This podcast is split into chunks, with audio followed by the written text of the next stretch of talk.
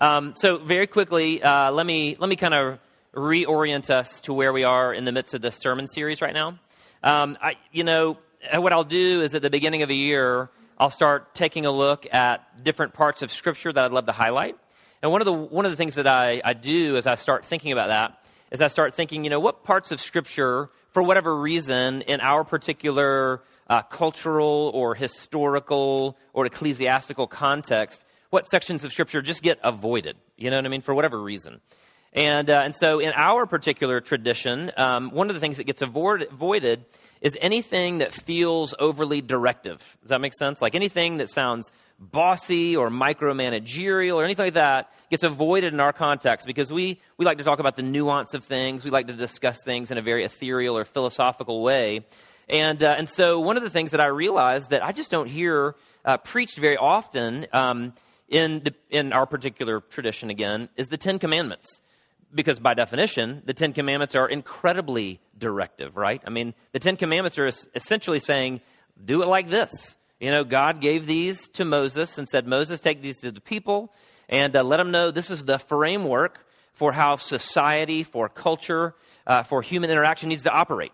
And, uh, and essentially, what we did is the very first week, uh, I sort of uh, talked about a section in Scripture where we have recorded uh, Jesus summary of the Ten Commandments, really. And the way that Jesus summarized the Ten Commandments wasn't, hey, here's this big list of things to do. You know, you better do it or watch out. But rather, the way that Jesus summarized the Ten Commandments is he said, essentially, the first half of the Ten Commandments teach us how to love God, right? I mean, there's, like, what's wrong with that? You know, here, here's how God desires us to treat him. Here's how God desires for us to show love to him. You know, anybody who's in a marital relationship, you know that it's absolutely appropriate for the wife to tell the husband, hey, you know, you can get me uh, vanilla, a vanilla cake for my birthday, but I'd really rather have chocolate, right? You know, you can buy me uh, fancy, shiny clothes from some fancy store, but I'd really just rather have workout stuff, you know, for my birthday. You know, in other words, we get to establish to some degree how it is that we want to be loved, and, and God does that in the first half of the Ten Commandments.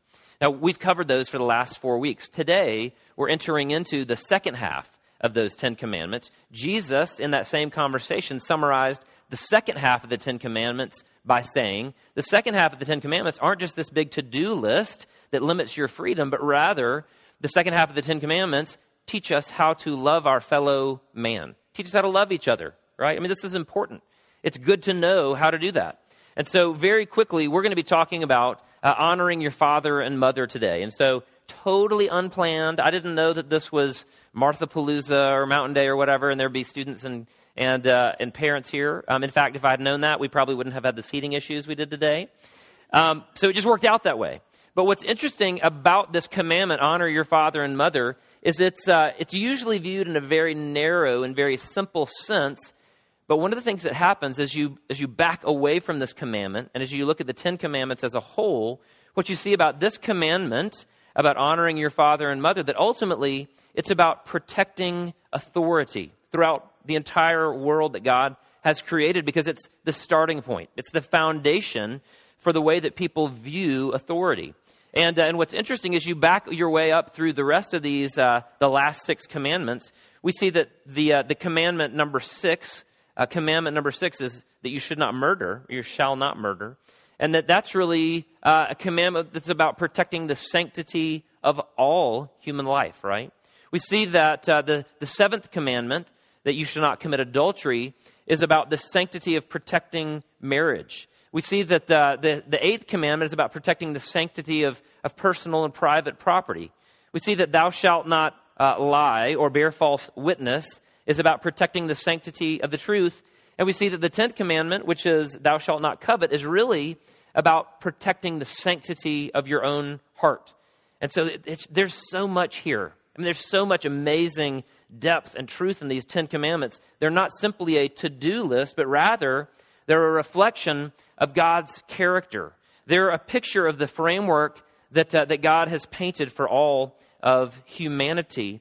And at the end of the day, uh, as I keep mentioning over and over again, they drive us back to Jesus because we realize just how frequently and how deeply we have failed in keeping the Ten Commandments. Now, I'm going to read uh, Exodus chapter 20, verse 12, and Deuteronomy chapter 5, verse 16, which are the two statements of this uh, fifth commandment. And so follow along with me if you will, and then we'll pray. Honor your father and your mother, so that you may live long in the land the Lord your God is giving you. Honor your father and mother as the Lord your God has commanded you, so that you may live long, and that it may go well with you in the land the Lord your God is giving you. Let's take a moment and let's pray. Father, I thank you that you've called us into this place this morning. I thank you that your word makes it clear that uh, there is no such thing as an accident, but rather uh, you are a God who rules over your creation. And so, Father, the people that are in this room this morning are here uh, because you've invited them into this place, into your presence. Father, into the presence of your word, into the presence of your worship, and into the presence of our fellow brothers and sisters in Christ. And so, Father, as always, I want to ask uh, that you wouldn't let anyone leave this place this morning without having had an encounter with you, the living God. Father, I pray that you would be here uh, through the presence of your Holy Spirit and that you would move in our hearts and in our minds. We pray these things now in the name of your Son, Jesus Christ. Amen.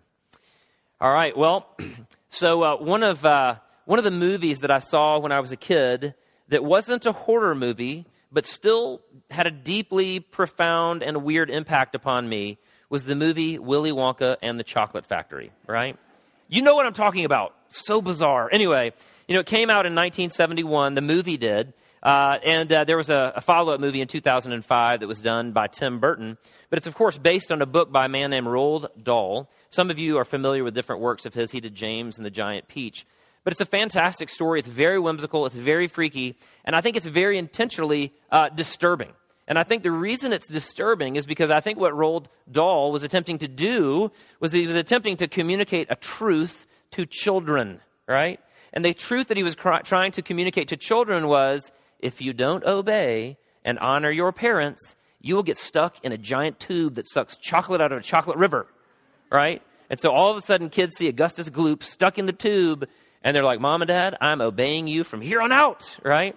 Now, let me introduce you to some of the characters really quickly here, just to take you down a, a walk through memory lane. And I've got pictures from both the 2005 version and the 1971 version. So, depending on your age range, you will have different affinity for different pictures. Let's start off with Augustus Gloop, who I just mentioned. Now, if you guys remember Augustus Gloop, uh, he was a German boy whose dad was a butcher, and he loved chocolate, and so he ate so much chocolate that eventually he found a golden ticket. He's the guy that got sucked up in the, the chocolate tube. Let's go to the next picture of him. This is the picture of 1971 Augustus Gloop. By the way, one of the things that's neat is if you Google uh, an image search for all of these characters, it not only shows you the characters from 1971, but it tells you what they shows you what they look like now too. Pretty funny. Anyway, you might want to check those out on your free time. Anyway, next one. He let me tell you, age is not always kind to me or to Augustus. Anyway, Veruca Salt. You guys remember Veruca? And uh, Veruca was an incredibly spoiled, rotten, horrible little British girl whose dad owned a nut factory. This is a picture of her um, inside Willy Wonka and the Chocolate Factory singing the song where she says, I want it now, and she wants uh, an egg or the goose that goes, lays the golden egg, and she gets sort of sucked down this trash chute, okay? So, again, disobedient and uh, horribly disrespectful to her father. Next person up is Violet Beauregarde. Now, what's interesting about Violet Beauregarde is that she's from Atlanta, Georgia, right? And so what we have is uh, at least Tim Burton's uh, perspective on what a little girl from Atlanta, Georgia might be like. And she's a competitive gum chewer. Uh, she's the girl that chews the gum that has the three course meal in it. And at the end, it's blueberry pie or something, and she turns into a giant blueberry. Again, one of the scenes from my childhood that absolutely freaked me out. You know, I mean, like, I was so concerned that if I ate the wrong thing, I might poof up like her. Troubling for children. Anyway, last thing is you guys remember Mike, Mike Teavee, maybe? Now, what's interesting is in Roald Dahl's book, he's a kid that sits around and watches so much TV. His parents have arrived at this assumption that, um, you know, that Teavee is a good babysitter and it's perfect. They know where he is, he's safe, et cetera, et cetera. So he watches TV all day, but he likes watching uh, shoot 'em up kind of westerns. Now, in the 2005 version, and that's him from 1971, I just, yeah, I remember that character so vividly. Anyway, but in the 2005 version, he's a kid that plays video games constantly. And they're all, they're all these first person shoot 'em up video games type things. And, uh, and again, so he's just terrible, disobeys, and he gets sucked into this TV world thing. and as disobedient and dishonorable to his father. Now, the last uh, character in the book is the little guy named Charlie Bucket, who's this sweet looking little guy. I don't remember the actor's name. And, uh, and essentially, you guys, if you're familiar with the book or any of the movies, what happens is that uh, Roald Dahl places him in this interesting context. Uh, he is uh, the child of a, of a pretty poor family, and his parents are together, and they're wonderful, and they're nice, you know, kind people. And in the middle of their hovel, and their home really is a hovel, there's a, you know, a large either queen or king size bed, and uh, both sets of his grandparents are there. And so what he gets to experience as this young person is seeing his mom and dad take care of both of their aging parents. And in the, in the movie and in the books, Charlie is respectful. And he's honorable towards his parents and his grandparents. And uh, he's obedient. And obviously, what Roald Dahl is trying to get you to do is to sympathize with Charlie Bucket and go, hey, this is, this is a good kid. You're pulling for this kid to win because he honors his father and mother. Here's Charlie Bucket from 1971 with the golden ticket. Now, again, uh, you know, as I read through the the Wikipedia pages for uh, you know for Charlie Charlie and the Chocolate Factory and the IMBD you know movie pages, and as I watched through the the various movies to get ready even for this illustration, one of the things that struck me, or I began to think, is I, I thought, you know, I wonder if Roald Dahl, the author, I wonder if he was a Christian. You know, I wonder if he was a Christian. He was trying to paint a picture like of the of the seven deadly sins. There were some write ups, you know, online about that. Or, or I wonder if he was a Christian. He was trying to use this as an analogy to train kids to honor uh, their father and mother. Well, it turns out that he, he he wasn't a Christian. Unfortunately, in fact, he was an atheist, which in some respects makes the truth that we see in the movie that much more poignant because here's a man who is basically he's created a parable and the message of his parable is this. He's contrasting good children with bad children. And, and his message is this. Bad children disobey and dishonor their parents and as a result they experience suffering. Right? This is where parents can elbow their children right? You can either do it physically or metaphorically but you can elbow them the second part of his, uh, of, of his you know, sort of parable here is that good children, on the other hand, obey their parents, they honor them, and they respect them, and as a result, they experience blessing. Now, I want to start off by asking a question, and the question is this Is that true? Uh, is it true, period? Does the Bible embrace it? Is it, is it simply something that is borne out, uh, you know, really in real life, that good kids uh, experiencing blessings, experience blessings, and bad kids who dishonor their parents don't. Well, let me read again uh, verse 12 of Exodus 20 and Deuteronomy 5. Let me read verse 16. Honor your father and mother, so that you may live long in the land the Lord your God is giving you. Seems to say that there is long life associated with honoring your father and mother. Look at verse 16. Honor your father and mother as the Lord your God has commanded you, so that you may live long. There it is again. And that it may go well with you in the land the Lord your God is giving you. Now, as you read the Ten Commandments, as you read the fifth commandment, you should be left asking the question well, what does it mean to honor my father and mother? What does it mean for me as, a, as an eight year old?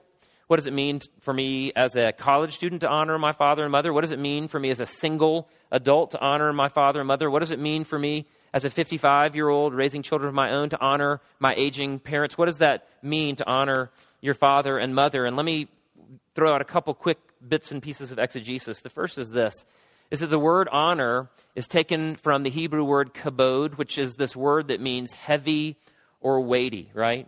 And so the idea behind that word between on, behind honoring your parents is that you give them weight, right? That you look at them, you treat them with respect, at least in principle, hopefully in practice, but you look at them and you give them weight, you give them respect. And the reason you do that is because they are part of God's authority structure for the world, for human life, for culture, for society, right? And, and again, that's part of what I talked about a little bit at the very beginning when I said that this commandment, honoring to honor your father and mother, is actually the framework, it's the subfloor for all of the other six last commandments, because essentially this is a commandment which says and tells us to honor authority, whether that's the authority of the government, or it's the authority of your boss, or it's the authority of your coach. It all starts here with honoring the authority of your father and mother. What about the particulars? What does it mean to honor your father and mother? So my first point is this is that I believe that honoring your father and mother uh, means obeying them. So we're going to read Ephesians chapter 6 verses 1 through 3. This is of course Paul uh, communicating to the Ephesian church there. And here's what he says. He says, "Children, obey your parents in the Lord." That's a pretty important qualifier. For this is right. Honor your father and mother, which is the first commandment with a promise, so that it may go well with you and that you may enjoy long life on the earth. Now, the first thing we see here is that Paul is writing this letter, and the way that letters were written uh, in the New Testament is they were written to individual churches. This one was going to the Ephesians church. And so, what's interesting is usually uh, what would happen is that whoever the leadership of that church would be, when they received a letter from one of the apostles, they would actually read it, you know, in the living room of the house they were meeting in or the public space they were meeting in. They would read the letter. And so what's interesting is that as Paul writes this, he writes teknon in the Greek, obey your parents in the Lord, for this is right. So Paul is assuming that as the leadership of this church reads this letter, that children are going to be listening to this being read. And so Paul's writing this letter to children. And so all of a sudden, every single one of you young people in the room, whether again you're six, seven, eight, ten, or 11, you need to understand that this is for you, that Paul was writing this for you 2,000 years ago. He's expecting that you would hear this being read. I'm expecting that you hear it being preached today. The second thing we see in this passage is that for Paul, obedience is synonymous with honoring your father and mother. He's assuming, well, of course, you would obey your parents. That's how you honor your father and mother. But the question needs to be uh, who is this for? And for our purposes, what we'll say today is uh, the people that still need to obey their father and mother uh, are people who aren't independent yet. Does that make sense? And so, if you're under the, the financial oversight of your parents, if you're still living in your home, uh, then you still have to obey your parents. However, if you're financially independent, if you're governing yourself, if you're a single adult, or if you're married, uh, then you don't actually have to obey your parents anymore. We'll get around to your responsibilities later, but this is primarily for young people who are still living in their family's home. And uh, what Paul is saying, you need to obey your father and mother. And he goes on to say that there's actually a challenge or there's an incentive uh, that's listed in here. He lists two. The first one is this He says, so that it may go well with you. And what Paul is saying there is he is saying, guess what? When you obey your mom and dad, it just goes well with you. And that's what the whole book of Proverbs is all about. I read uh, Proverbs several years back to our kiddos. Um, and as I read it, um, there were certain themes that came up. And one of the themes that came up was guess what, kids? If you obey your parents, life is just going to be better for you. It just is. Now, it doesn't mean that there aren't kids that get sick. It doesn't mean that there aren't kids that get diseases. It doesn't mean that there aren't kids where there are extenuating circumstances. But what this means is that generally speaking, if you obey your parents, young people, then life's just better for you and, and honestly, I don't know about you guys, but I want my life to be better. You should want your life to be better as well. The second half of this verse says not only that life will be better for you, but also that you may enjoy long life on the earth. And so essentially, what Paul's saying to the young people is he's saying, look, if you obey your parents, then life's going to be better for you. You're going to get more of what you want, and it's going to be happier for you, but it's also going to be a long life for you. You're going to live longer, and you're going to live a better life, right? Now, just think about it for a second. I want you to think about all the things your parents tell you, all the directives they give you to obey. They tell you to eat your fruits and vegetables, right? Eat your fruits and vegetables, right? And more often than not, what kids want is pasta and macaroni and cheese and chicken fingers. Like when you go to the store, you get those chicken fingers at the restaurant or whatever. And, uh, and what's interesting is if we actually obeyed our parents when they told us to eat our fruits and vegetables, it's amazing the health benefits that would come from just eating our fruits and vegetables, right? We'll get to those in a minute. When your parents tell you not to smoke, right? You know, do you know how much money smoking costs? I'm, and by the way, smoking is not a sin. Just here to tell you, it's bad, but it's not a sin. So I want to be careful about that. Uh, but bad things come from from smoking. Cancer comes from smoking, right? Uh, hypertension. Not that eight year olds know what hypertension is. There's all sorts of bad stuff that comes from smoking. Your parents tell you to get enough sleep, to go to bed early. There's all sorts of new research on the physiological benefits of all of these things, get enough exercise, etc., etc. You know, if we just limited this conversation to children obeying their parents in all those ways, then all of a sudden scurvy would go way down, right? As would constipation and rickets, you know, and other more serious diseases like heart disease, depression, high blood pressure, cancer. The list goes on and on. The point is, is that when we obey our parents, not only do good things happen, not only is life better for us, but we also are more likely to live a longer life. Now, let me ask a couple qualifying questions here. And again, different points, different of you in this room are at different points. But uh, one of the questions would be well, what if my parents, what if they're not Christians, or what if my parents are bad people? And what if they ask me to do something that's wrong or sinful? Do I still have to obey them? Well, the good news is there's a Bible verse that covers that. In Acts chapter 5, verse 25, we're told this we must obey God rather than men. And so we have a, a scripture verse that says you do have to obey your parents unless they tell you to do something that's a sin or contradicts uh, something that God has told you somewhere else in Scripture. And then you actually have the right to disobey. That's tricky. Your parents might not like, might not like it, but we're, uh, we're told in Scripture that you got to obey God, that your fidelity is first and foremost to Him. What about this? What if my parents forbid me from being a, a Christian? What if they say, no, you may not become a Christian? Do I still have to obey them? That's not as common in our culture, but it's incredibly common in other cultures that, that, that people are really given that directive. Here's again a piece of scripture that informs this.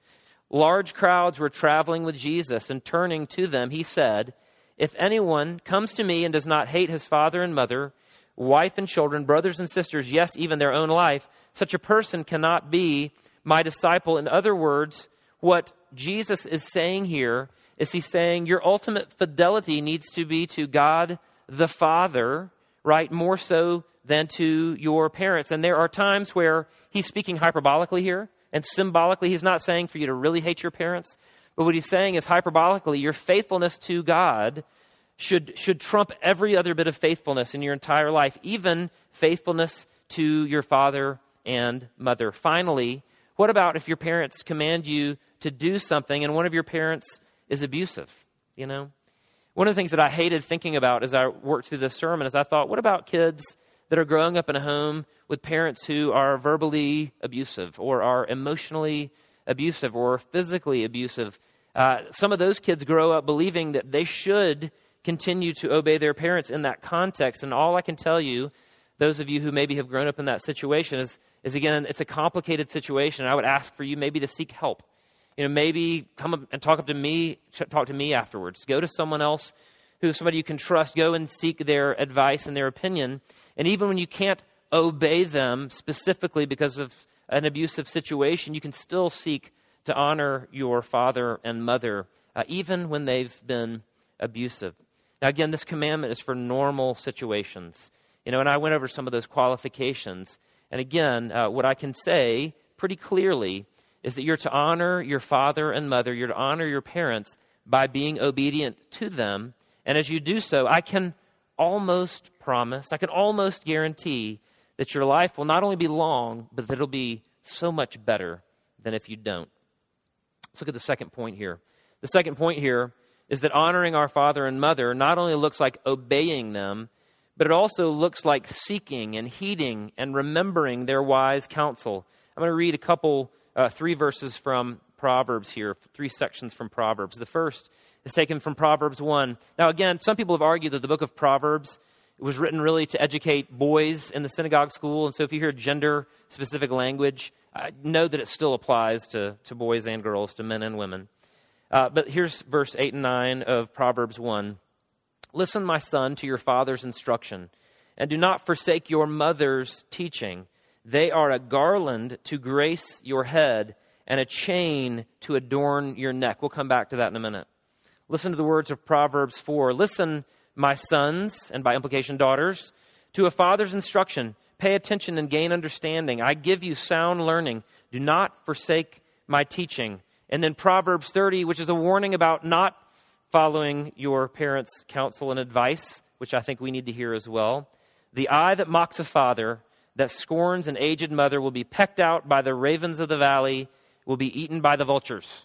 All right, you can laugh at that a little bit. It's true, uh, but I wanted to put it in there to sort of emphasize that there are actually blessings and cursings that come from heeding our parents' counsel, from listening to their wisdom. So here's the deal So honoring your parents isn't simply limited to obedience because at some point you're going to be independent, right? It's, it's not simply limited to obedience because at some point you're going to leave and cleave to your wife or leave and cleave to your husband. At some point in time, your parents are going to be dead. But we're told, however, that we should constantly seek and heed and remember their wisdom and their wise counsel. And with, with the, the same way that with the command to obey our parents, this command to seek and heed our parents' wisdom also comes with an incentive. In this case, the incentive is they're a garland to grace your head and a chain to adorn your neck. In other words, if you give heed to, if you seek out, if you remember the counsel and your parents' wisdom,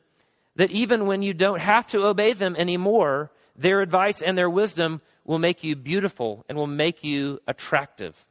You know, it, it's again interesting to have read through the Proverbs and see how often, whether it was Solomon or, or one of the other writers of the Proverbs, how one of the truths that came out over and over again was that if you listen to your parents' wisdom, if you give heed to their counsel, that, that by doing so, you'll become beautiful. You'll be attractive to the people that you live around in the world. You'll be even more attractive to yourself. We should heed their wise counsel. Here's a couple ways in which this might look. You know, I don't have to obey my parents anymore because I've left and cleft for the most part and seeking to do so still. Uh, but one of the things that I do regularly with, uh, with my dad is whenever I have car trouble, the first phone call I make is to my dad. You know, hey, dad, my car is smoking and there's fire coming out of the hood. What should I do? You know? Uh, recently, the 2000 Camry with lots of miles on it, uh, when I've been getting out of it, I smell gasoline. I could be wrong, but I think that's maybe a bad thing.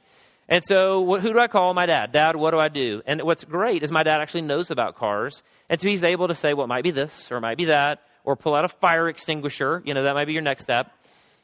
But I'll tell you what happens when I call my dad and I honor him by seeking his counsel and seeking his advice. Two things happen. One, I'm better off for it, right? because he's lived a lot longer than I have. He's experienced a lot more things. And I hate to tell you this, young people in the room, but your parents, whether they're Christians or not Christians, they're just right most of the time. They really are. When I was a youth pastor, I used to tell my kids all the time, like, I know your parents are bugging you. I know they're all over. You know they're being really critical. But you need to understand, they're just right 95% of the time. They just are. And my dad's just right most of the time, a lot of the time. But what also happens when I call him up and make that phone call is it honors him, right? Because his son still cares about him. His son is still seeking his wisdom. His son is still seeking his advice. He still holds a position of importance for his son.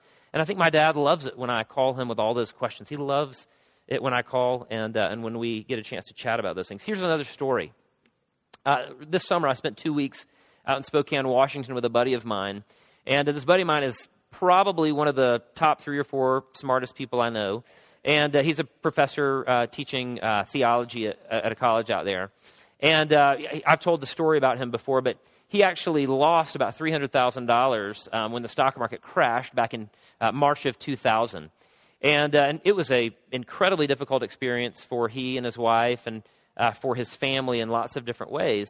And as we were actually recounting this experience when I was out in Spokane, uh, I asked him kind of how he was doing with that whole thing because as a professor, some of you may not know this, uh, but you don't make lots of money, right? So losing three hundred thousand dollars is a big deal. And he said, you know, he said honestly, he said it's been so hard to go through that um, for lots of different reasons that I won't go into right now. But he said I wouldn't wish it away. And he said the reason I wouldn't wish it away is because when I invested that money with someone who was my friend and acquaintance that I graduated from college with, he said my dad told me hey, you probably don't want to invest $300,000 with your buddy who just graduated from college.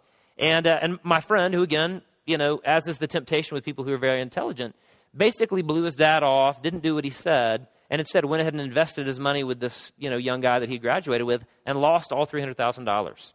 And my buddy, uh, who again is out in Spokane, Washington, made this point. He said, it was a really hard lesson to learn, but he said, I'll never forget it, and I'm glad I had to learn it. And he said, The lesson that God taught me through that is that I need to heed my parents' advice and counsel. And I was foolish not to do it. And as a result, I'm the one that ended up suffering. I'm the one that ended up losing out. And so let me, let me roll down a couple different applications for what this might look like. I'm not arguing that you should have a codependent relationship with uh, your father or with your mother. I think that's unhealthy. Go read some good psychology books on it. Come and talk to me. That's unhealthy, so don't do that. And that's not what I'm arguing for. But what I am saying is, is that in normal situations, that we should seek and give weight to our parents' wisdom. So, if you're under 18 in the room this morning, one of the ways that you could do that is you could actually talk to your parents and you could ask them, you could say, hey, what do you wish you had known when you were 17, like me? You know, what, what do you wish, what's one thing you wish you had known when you were a kid? Just ask them and sit back and listen. And because your parents are right 95% of the time, I guarantee you, if you sit back and listen and really give credence and weight to your parents' wisdom, you'll probably hear some great things and you'll be glad that you did. What about for those of you in the room that are college students today? One of the things I would encourage you to do is I would encourage you to seek your parents' wisdom and direction on what you should major in, right? I mean, literally, you should go to your parents and you, again, you're at a point where obeying them, hopefully, they won't require you maybe to obey uh, them in that. But if you ask them that question, you know, what do you think I should major in? What do you think I should study? What do you think a career for me should be? I guarantee you, 95% of the time, they're going to give you really good advice. And it's very possible that when you're 35, you'll look back and go, man, I really wish I had been a business major because I'm needing money right now.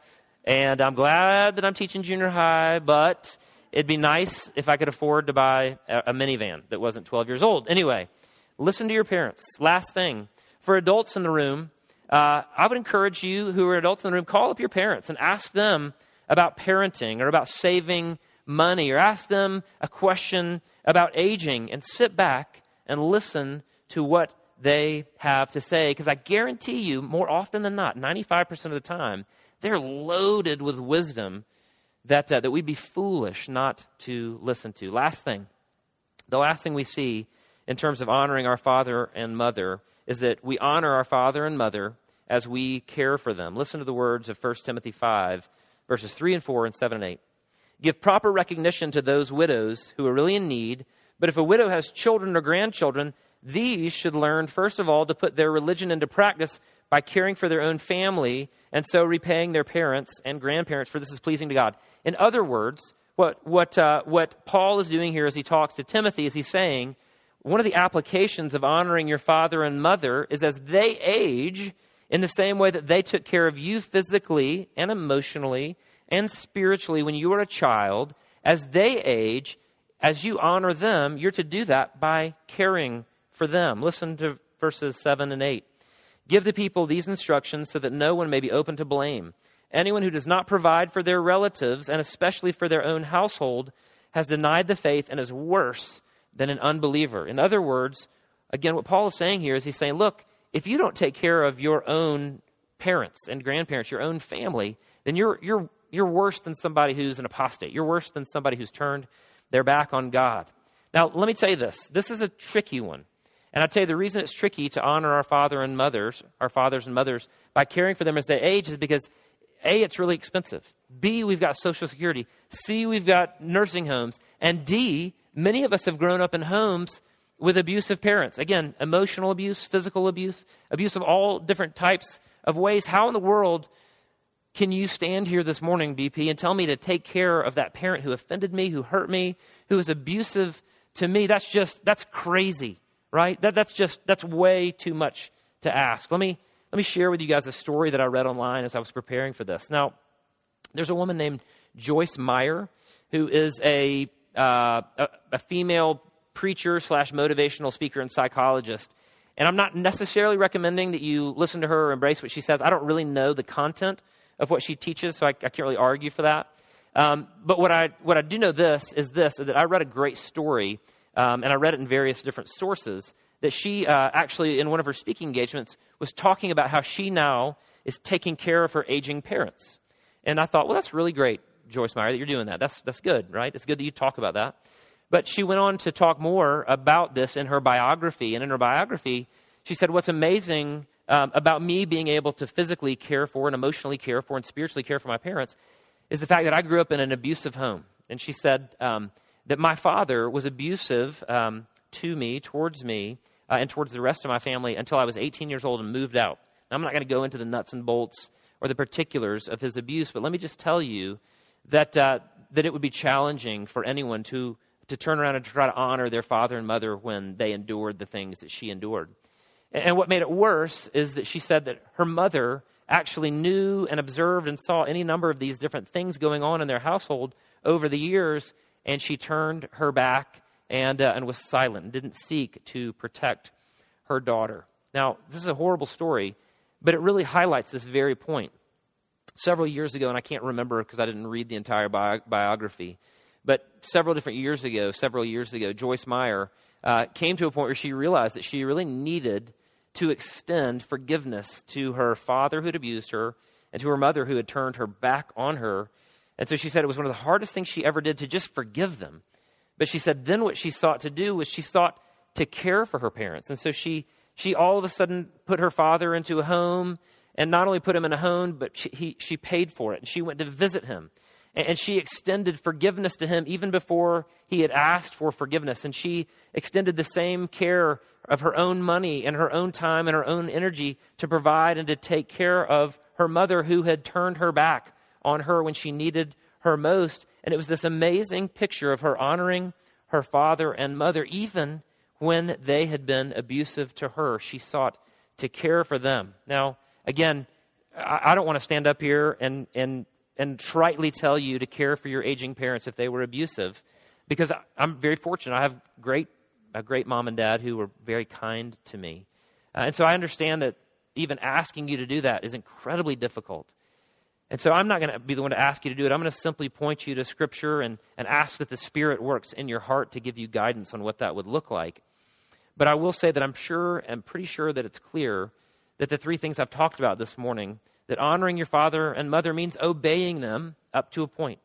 That honoring your father and mother means seeking and heeding and remembering their wise counsel, and that honoring your father and mother means uh, taking care of our aging uh, parents uh, as they need us later on in their lives. Now, let me just tell you, I can always tell when my voice gets weak that I've been preaching too long.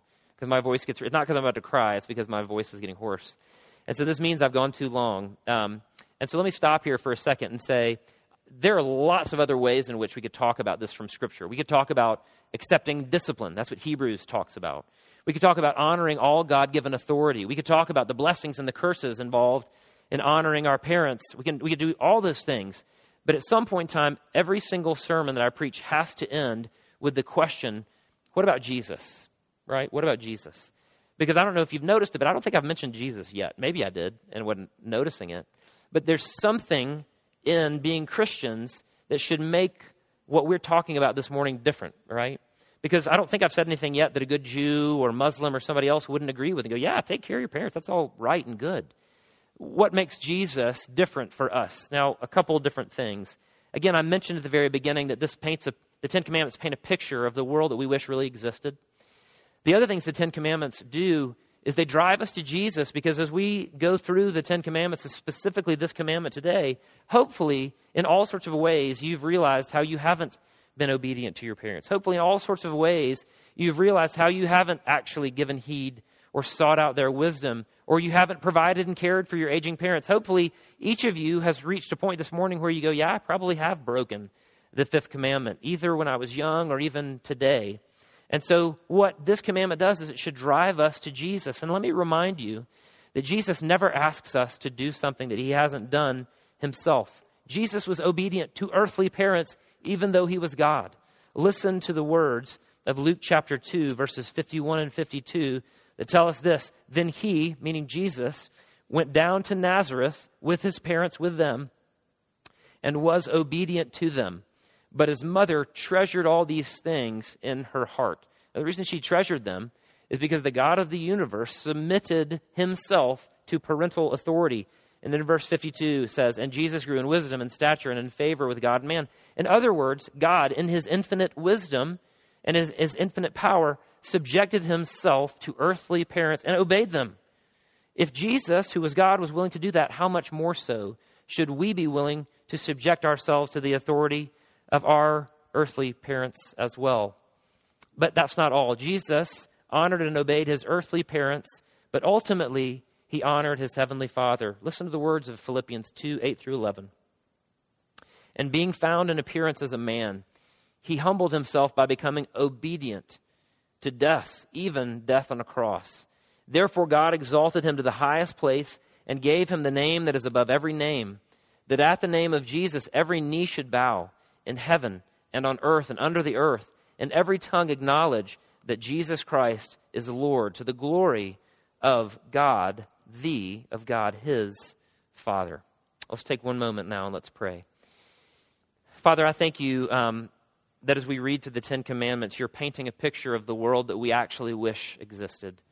Father, I thank you that as we read through the Ten Commandments, um, we reach a point of realizing just how, how much we have failed in keeping these commandments.